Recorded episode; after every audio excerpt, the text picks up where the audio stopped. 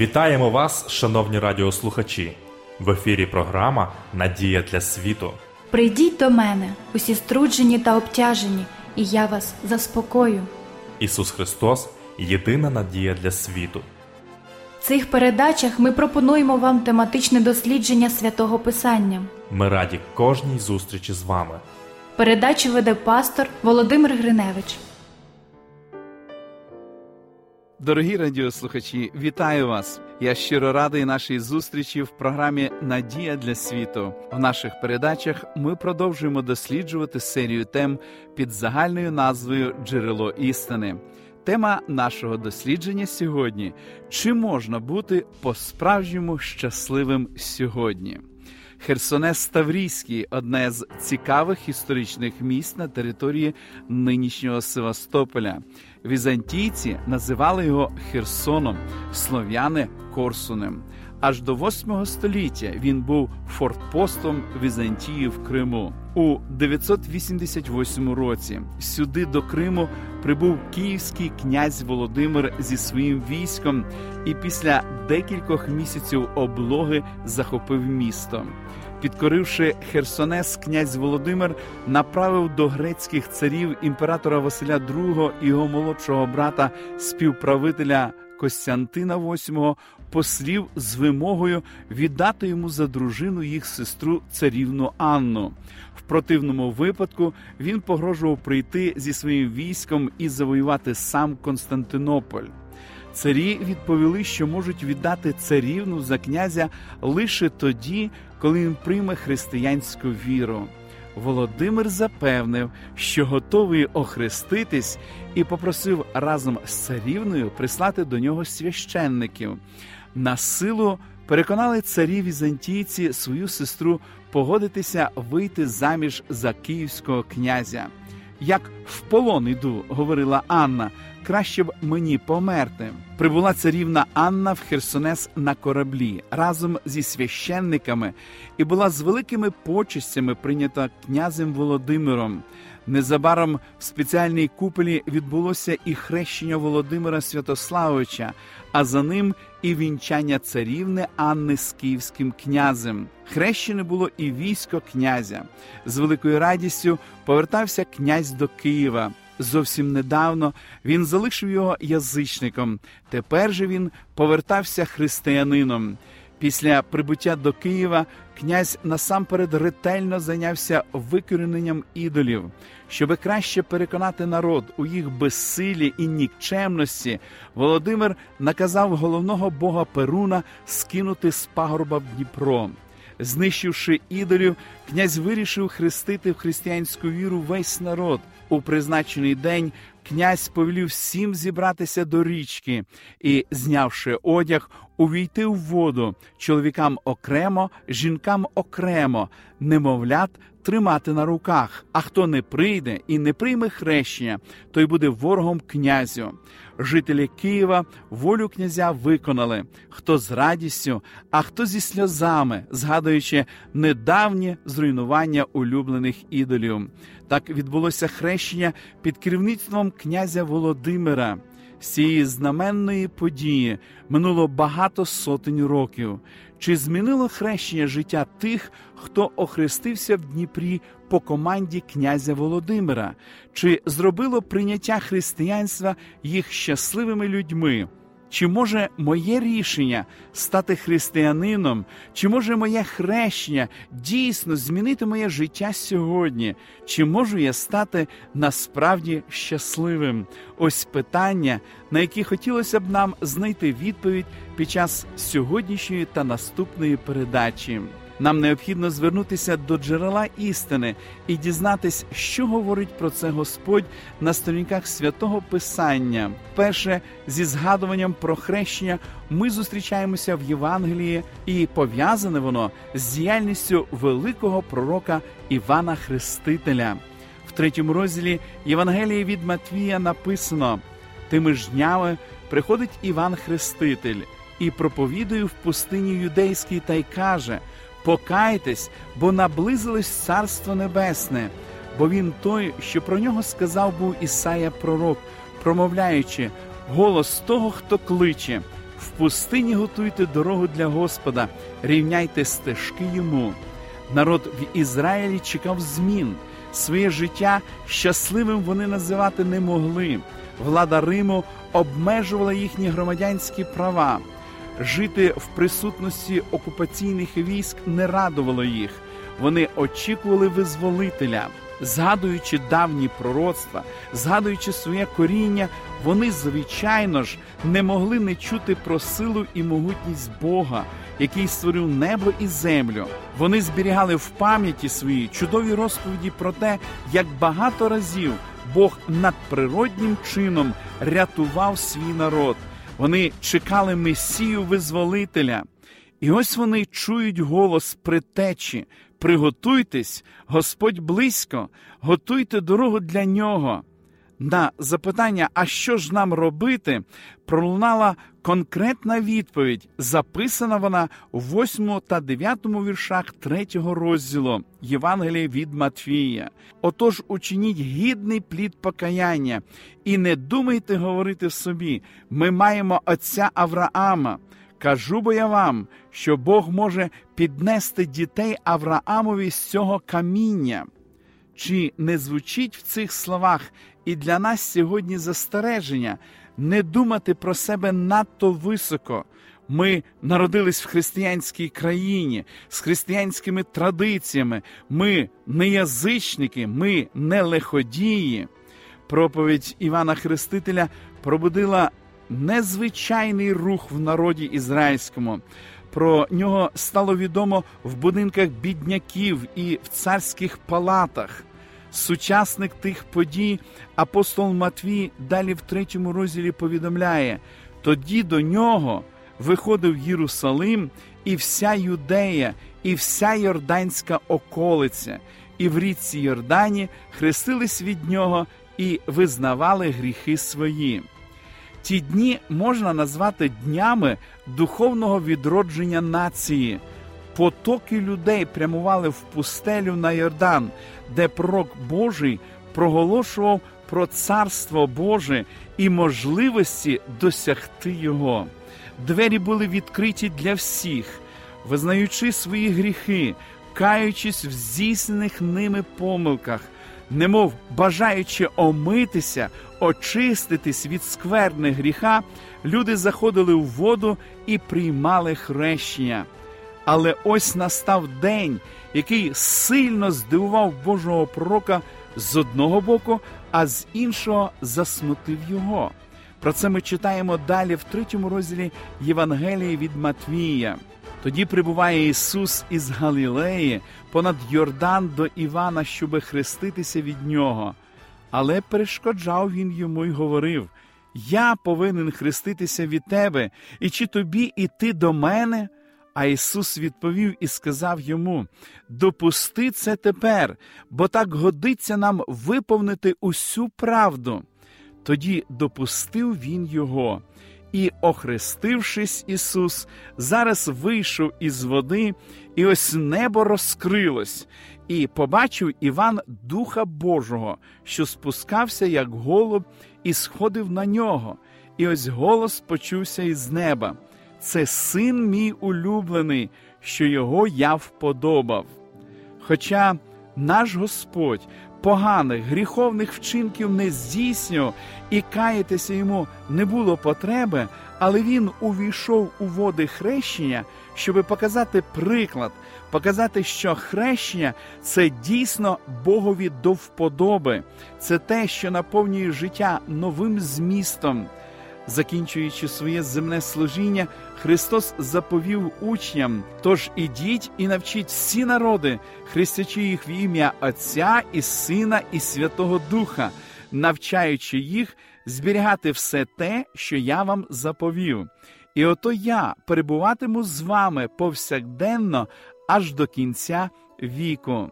Який же зміст прихований в хрещенні? Що приховано в цьому обряді, який виконав Господь і що наказав здійснювати своїм послідовникам?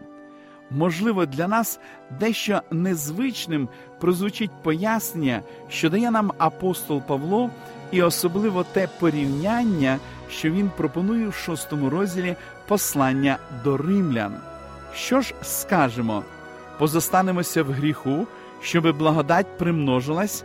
Зовсім ні. Ми, що вмерли для гріха, як ще будемо жити в нім? Чи ви не знаєте, що ми всі, хто хрестився у Христа Ісуса, у смерть Його хрестились?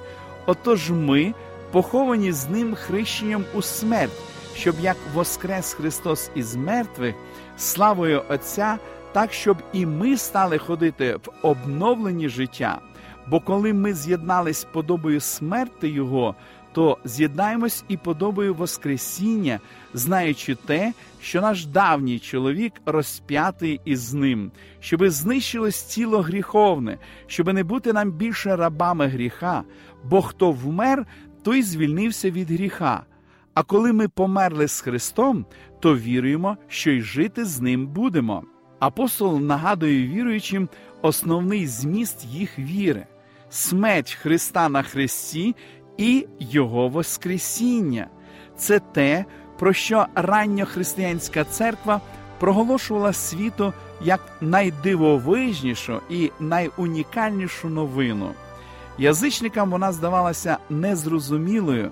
Як це можливо, щоби Бог спустився з небес для спасіння людини і сам добровільно прийняв страждання і смерть, тільки б повернути людині втрачене, повернути їй вічне життя, повернути їй спілкування з Богом. Юдейським вождям теж було дивно це почути. Вони чекали царя, а не страждальця. Їм потрібен був Спаситель, той, хто захистить державність. Тому вони абсолютно не могли погодитися з тим, про що проповідував Іван Хреститель, що потрібно переосмислити своє життя, покаятися в гріхах і як знак цього прийняти хрещення. Юдеям потрібна була процвітаюча влада і держава, а не зміни в особистому житті. Їх рішення щодо Ісуса було однозначним безвинного вчителя з Назарета відправити на страту, нехай піде з життя, а нам не потрібно ризикувати своїми очікуваннями. Апостол Павло привертає нашу увагу саме до подій, пов'язаних зі смертю і Воскресінням Ісуса, привертає нашу увагу, щоб показати, а що воно для мене значить, в чому його зміст. Він ніби запрошує нас до тієї події, що сталася на Христі, стати поруч з осміяним, приниженим, стати і осмислити, чому він страждає, за що засуджений до мученицької смерті. Зверніть увагу на слова апостола Петра з другого розділу першого послання. Він тілом своїм сам підніс гріхи наші на дерево, щоб ми вмерли для гріхів та для праведності жили. Його ранами ви вздоровились. Як важливо це усвідомити, що помилки наші, гріхи і беззаконне життя це не дрібниця, яка стосується лише мене одного. Я накою мені і відповідати. Це неправильна логіка, хибна ідея. Я сам ніколи не справлюсь зі своїми проблемами. Людство саме ніколи не підніметься і не знайде краще життя. Сотворена Богом людина була на висоті, вона жила в раю, вона розуміла цей світ, вона знала, що таке справжнє щастя, що таке гармонія, але все втратила. Ось чому потрібна була Голгофа, ось чому потрібен був хрест. Бачачи біду свого творіння, на допомогу прийшов Спаситель, знаючи нашу неспроможність і нездатність вибратися. Він взяв все на себе і, перш за все, наші гріхи, нашу самовпевненість, наше горде я. Наше старе життя гріха може померти лише під час споглядання розп'ятого на Христі Ісуса. Але це ще не все. Що слідує за смертю на Христі? Ранок Воскресіння. Немає сенсу вірити, немає сенсу хреститися, немає сенсу бути християнином, якщо немає ранку Воскресіння. Євангеліє запрошує нас поглянути, яка велика його сила спасіння.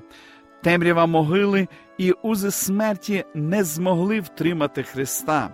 І апостол Павло каже: ви можете стати свідками не тільки Його Воскресіння, а запрошує нас стати учасниками Його Воскресіння. Ми не можемо змінити своє життя, це правда, але Він може це зробити.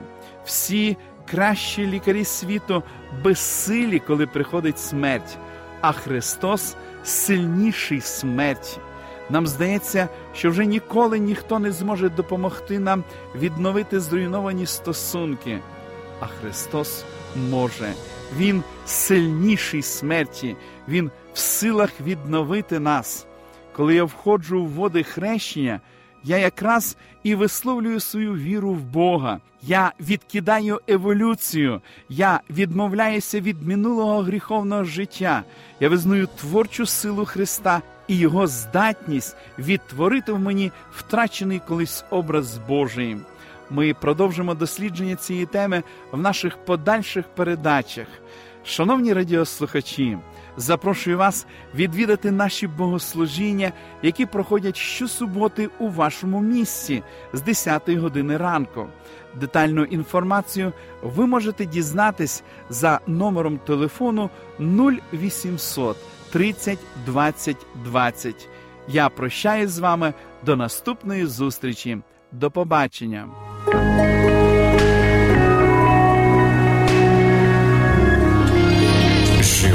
З надією. Радіо Голос Надії.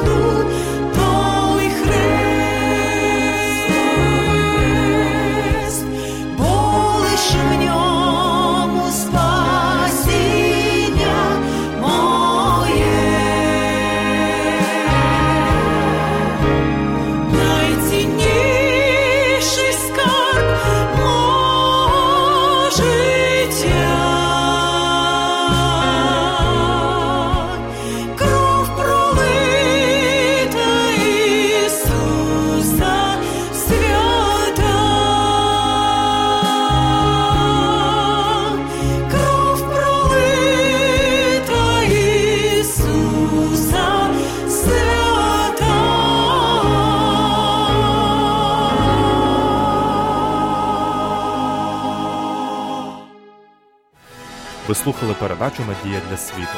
Ми будемо раді наступній зустрічі з вами. Для кращого розуміння святого Писання пропонуємо вам біблійні уроки під назвою Дивовижні факти. Ви можете отримати їх, зателефонувавши за номером 0800 30 20 20. Нехай благословить вас Бог і наповнить серце надією та миром.